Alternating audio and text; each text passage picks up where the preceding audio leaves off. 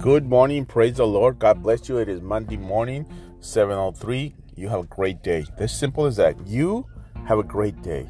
The choices you make today at the end of the day going to affect you or tomorrow morning or the following week. So make those choices going to affect. Learn to live life. I'm teaching a series on church at church. I started uh, yesterday how to live life. Simple as that. Some people just don't know how to live life. That's why they're in the mess. They got drama coming out of their ears. You have drama coming out of your ears. The verse for today is James 4 7. It says this Humble yourself before God. Bang. Humble yourself, man. Stop being so prideful. Let it go. Be humble.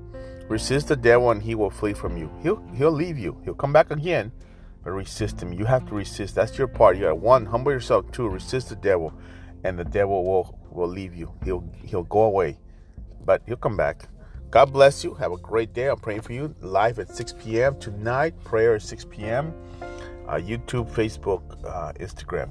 I'll be praying for you. God bless you.